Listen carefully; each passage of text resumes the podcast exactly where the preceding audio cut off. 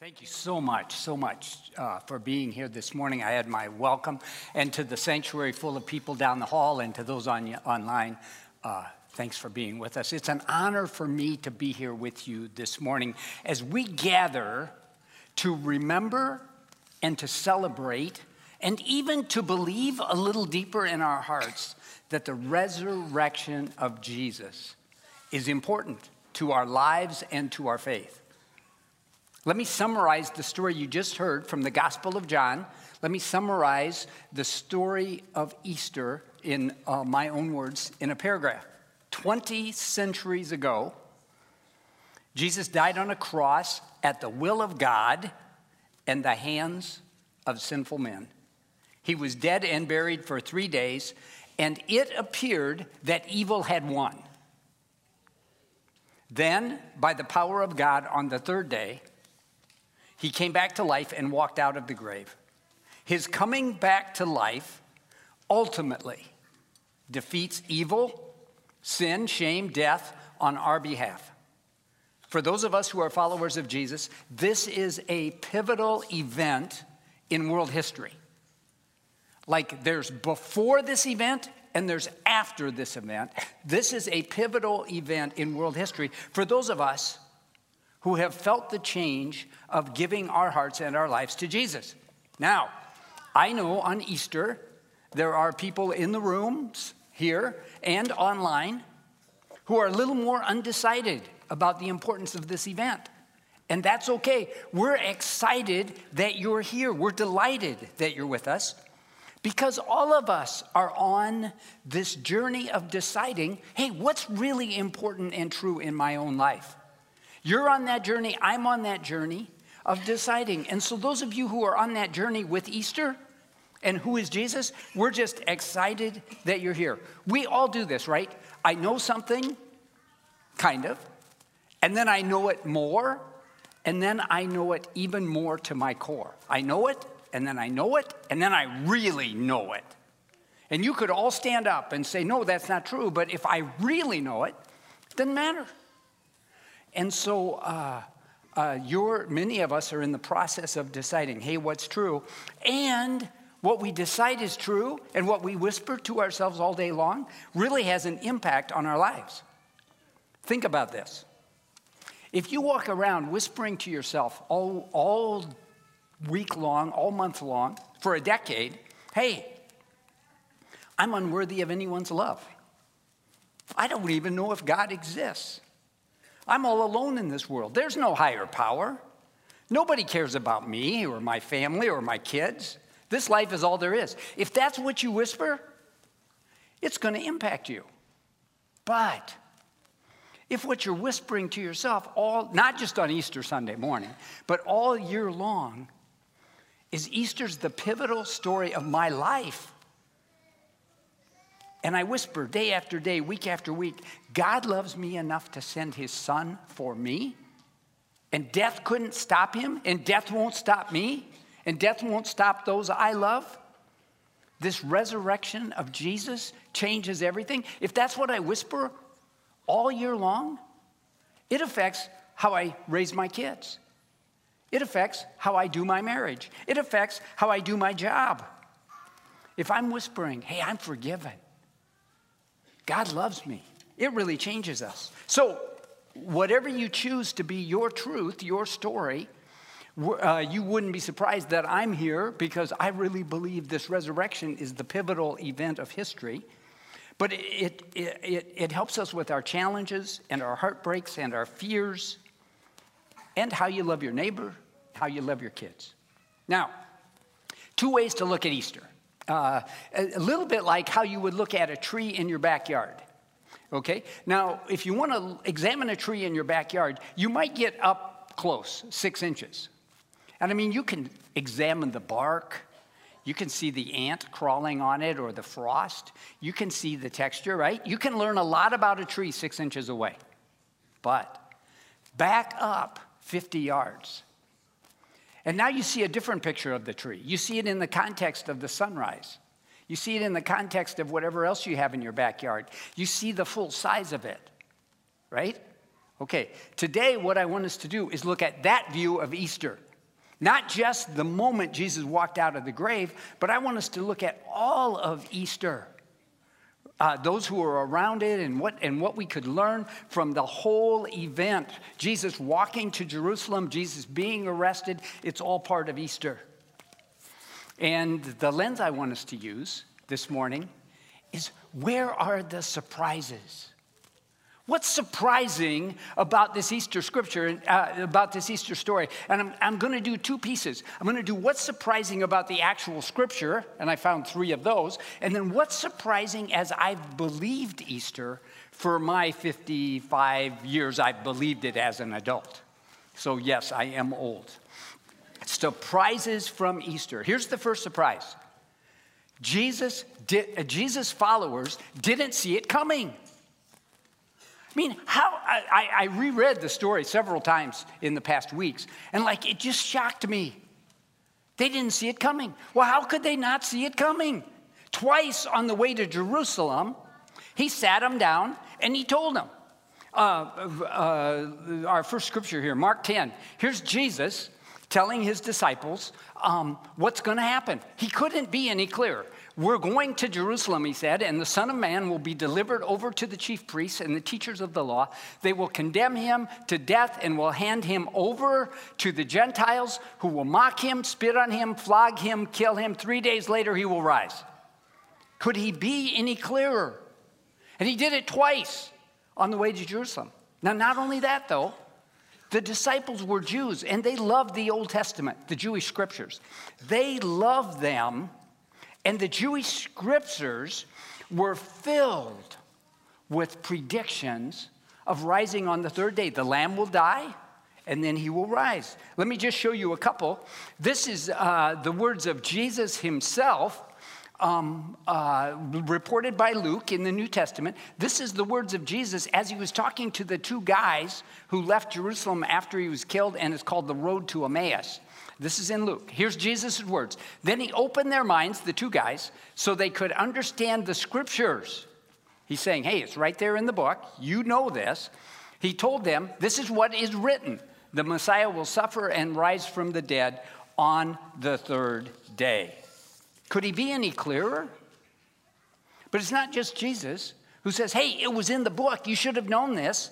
It's also Paul in his letter to 1 Corinthians. This is Paul now, later, he's writing, For what I received, I passed on to you as of first importance, that Christ died for our sins according to the scriptures. What was the scriptures? The Jewish Old Testament, which they had memorized. They knew it, it was there all along. That was buried, that he was raised on the third day according to the scriptures. When they went to the tomb, what did we just hear they said? They said, Who stole his body? Where did they put his body? Why didn't they go to the tomb and go, Yay, it's true, he's resurrected, just like the, the book says, just like Jesus told us twice? They totally missed it because it was outside the box. It makes me wonder what we're missing. And one day Jesus will look at us and go, Hey, I made it so clear. How did you miss this thing? How did you miss it? Because these followers of Jesus, they totally missed this. Not only that, remember Thomas, one of the 12? He had the twice Jesus told him on the way to Jerusalem. He had the Old Testament scriptures. Then he actually had the testimony of the other 11 disciples. And what did Thomas say? Okay, I believe it? No. He said, I'm not going to believe this unless I put my hand in, into the wounds of Jesus. That's what it's going to take for me. This is why we're excited that people are here who are undecided. Because Jesus, uh, uh, uh, he's okay with undecided. Now, after he's resurrected, after he's resurrected, uh, look at what the scriptures say here. Um, and, and that he appeared to Cephas, who was Peter, and then to the 12. And after that, Jesus appeared to more than 500 of the brothers at the same time, most of whom are still living, says the uh, Apostle Paul. So he's saying, hey, if you don't believe Jesus arose, go talk to those 500. Most of them are still alive. You can talk to them. Ask them if they saw him. Ask him if they touched him. But here's what's surprising. Here's what's surprising to me. The one on one interactions of Jesus between the resurrection and the ascension,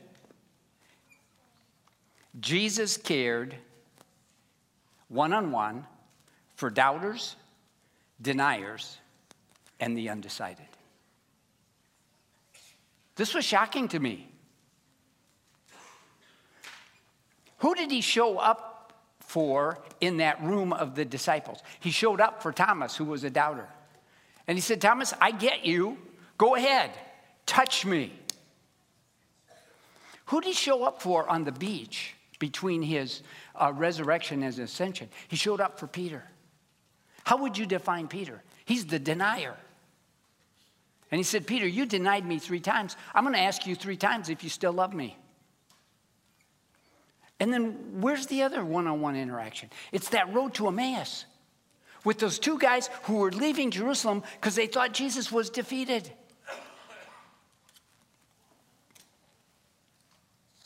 I think Jesus still does this today. I think Jesus still gives special time to undecideds, doubters, and deniers. A very successful retired business guy in town, uh, and I mean very successful, uh, very successful in real estate, banking, farming, and family. He's about my age. He called me several weeks ago and he said, Dave, I'm going to take you out for breakfast. And this is a leader who never came to this church, ever. But I did know him around town. And so he took me to breakfast. And I'm wondering, what, what, what does he want? What does this guy want to talk to me about? And then I discovered he's really doubting his faith. He's about my age. And he said, Dave, I have more questions about faith than I've ever had. I have whole new questions that I never had when I was in my 40s and 50s. I have new questions about faith. And then as I listened for a while, he said, Because I have questions and some doubts, I think maybe I'm losing my faith. He's been in church his whole life since he was a little kid. I think I'm losing my faith. And then I could say to him, No, no, no, no, no, you're not losing your faith. God uses doubts and questions to drive our faith deeper, deeper. That's why Jesus spent extra time with doubters and deniers and the undecided. And so I was able to tell this guy uh, this thing that uh, doubts and questions are not anti faith. Often they are faith building. Faith building. So if, if you find yourself with new questions and new doubts, don't necessarily think the outcome of that is losing your faith. It could very well be a deepening of your faith. For the next three Sundays, we will hear people uh, stories from the seats, which Randy talked about. And these are people who are telling us their journey through doubts and questions and tough times and uh, just. Uh, I'll share the names of the people who are going to be sharing with us. Five people over three weeks Jason Wellnitz, Daniel Smith, Amber Hagen, Mary Ellen Meyer, and Ida Fry. Those are the people who are going to be sharing their stories with us and how God helped them believe. Um, third surprise I had this year as I'm reading through the Gospels and the story, and the, the surprise is this there's much I don't and we don't understand about the Easter, Easter resurrection, and that's good. Okay, stay with me. Well, why is it good that there's stuff we don't understand? And some of you might not agree that there's stuff we don't understand. So let me throw up a verse just to um, point out there's stuff you don't understand. Uh, this is from Matthew. At that moment, the curtain of the temple was torn in two from top to bottom. The earth shook, the rock split, the tombs broke open. The bodies of many holy people who had died were raised to life. They came out of the tombs after Jesus' resurrection and went into the holy city and appeared to many people. Have you ever seen that in there before? When the temple ripped in half and Jesus died, it says people Lots of people came out of their graves, and then when he was resurrected, they came to life, and they went and talked to a bunch of people in town. This is one verse. Then what happened? What happened to them? Did they go back and die into their graves again? Did they continue their life? I mean, what happened? It's in the Bible. I don't know what happens. If you knew what happened, come and talk to me afterwards. I have no idea. This is one of many things I don't understand about the resurrection. One of my granddaughters, who was in the choir a minute ago, I was bringing her to church last night, and she said, Grandpa, I have a good question for you. In the 40 days between the resurrection of Jesus and his ascension to heaven, like when he wasn't interacting with people, where was he? Good question. I have no idea. There's a lot we don't understand. And that's good. Why is it good? Why is it good? Because it actually makes it more believable. If you understood everything about the resurrection, then you might be pretty equal to God. But what does the scripture say? His thoughts are higher than your thoughts, His ways are higher than your ways. That's what it says. And we need to keep grasping that God is God and I'm not God. You're not God. God is God. And God is here, and you're like in your understanding and thinking down here. You're a creation. So if there's stuff you don't understand about God, that's good. It actually makes God more believable. Um, this is one of the reasons uh, uh, I go uh, to the mountains. Here's a picture of Long's Peak. I love Long's Peak. I love to look at it. I've climbed it once. I've, uh, I've uh, uh, been up in it lots of times. In fact, I used to go to Colorado so much for consulting and speaking and some work with Youth for Christ that my family would joke that I had a second family out there. And it was time for dad to go see a second family. Now, that is not true. I do not have a second family in Colorado.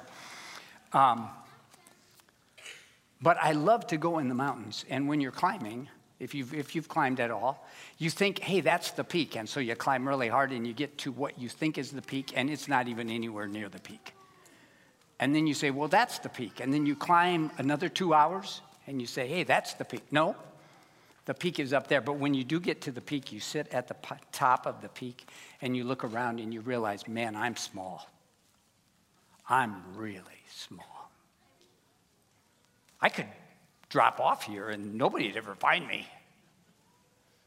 And God spoke this into existence with the power of his words. God spoke it into existence. He's great. So if there's things you don't understand, it's okay because you're not God. You're not God. Um, understand this even makes the story of the resurrection more believable. Because you don't get it all, then I don't get it all. Now, those are the three surprises from the actual scriptures. But now I have uh, several surprises from uh, my journey of believing Easter for a long time. And so, my first surprise, which I hadn't really realized before, is that every year this story means more to me. Have you realized that in your life yet? Maybe this is the 30th Easter you've come to church. Maybe for some of you younger, it's like the fifth or sixth or eighth or tenth. For me, I think it's over 70. I've been in church probably on Easter morning over 70 times. And here's what I understand every year, the story means more to me. I, but I never realized that before. When I worked in student ministry, I would often invite a teenager up and put my arm around him and have him share with the church or the youth group, like, what is it like to be a follower of Jesus for your first Easter? Like, last Easter, you weren't a follower of Jesus, you've given your heart to Jesus. What's it like? And in fact, I listened to all 14 seniors at Good Friday uh, at the Nazareth, uh, our, our youth ministry. And so powerful to hear these seniors talk about Easter and what it means to them. But what I've discovered is there's another powerful piece, and that is um, someone who's believed it over and over and lived some life. Now, time keeps passing, right? So here's a picture of my grandkids uh, 11 years ago. 11 years ago, they were getting ready to go out on an Easter egg hunt. Now, uh, two of those grandkids are in heaven now, and uh, the others have grown up. And here's their picture last Saturday. Still going out on their Easter egg hunt because, you know, the older kids say, free chocolate. Of course, we've got to keep getting the free chocolate. Um, and now the sport of the grandkids is which ones have passed the height of grandma. Um, right? Time keeps passing, and as time passes, this thing, the resurrection, takes on new meaning. If you were a young couple last year, but now you're a young couple with a baby, it has more meaning. The second surprise in my journey of believing Easter is Easter is the pivotal two rail event. What kind of a God, what kind of a God takes the worst day in history, the crucifixion of his own son, who was perfect and never sinned, and puts on him all of our sin and shame, and separates himself from his son, and now we call it Good Friday. And what kind of a God takes the worst day, puts it on Friday, and then on Sunday morning is the resurrection, which changes the world for good? If you want to talk about two rails through every day of life, this is the pivotal two rail direction, uh, two, two rail event. So this year, if you buried a son or a daughter or a friend or a parent or a spouse, you experienced the two rails the loss and the hope. You did, just like Resurrection Weekend, the loss and the hope. June 19th, 2015, our family followed three hearses to Waterloo Memorial Cemetery to pray and put three caskets into the ground at the same time. And as I stood there with our family,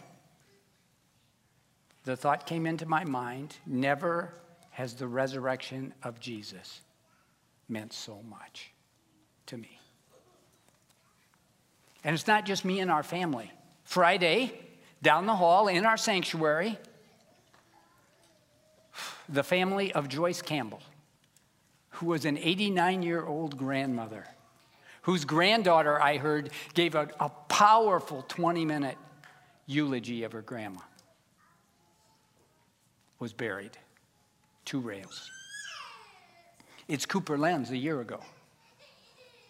Little boy giving up his life. It's Jim Clements, Don Cagle, Darwin Bolts, Gary Dorhout, Jeff Skiles, Lucas Knievel, Andy and Beckett Kaufman, Donald Fry, Amy Rosen, Randy Reese, Kevin Osborne. We could just name the families in this church that have come for a cemetery and gone, come for a funeral and gone to the cemetery. And never has the resurrection of Jesus meant so much. Easter's the pivotal two rail event. And we find hope in the resurrection. Last surprise I had perspective really matters. You see things different when you're 25 or when you're 45. You see things different. And it's okay. We have different perspectives, right? Okay, so Jesus walked up to Peter and James, who were fishermen, and he said, uh, Come, follow me. I'll make you fishers of men. And in that moment, Peter and James thought they had a choice. If I'm Peter and Jesus said, Follow me, I can either say no thanks and climb back into my boat and keep fishing, or do what he did, throw down his nets and follow Jesus right away. You have that choice this morning.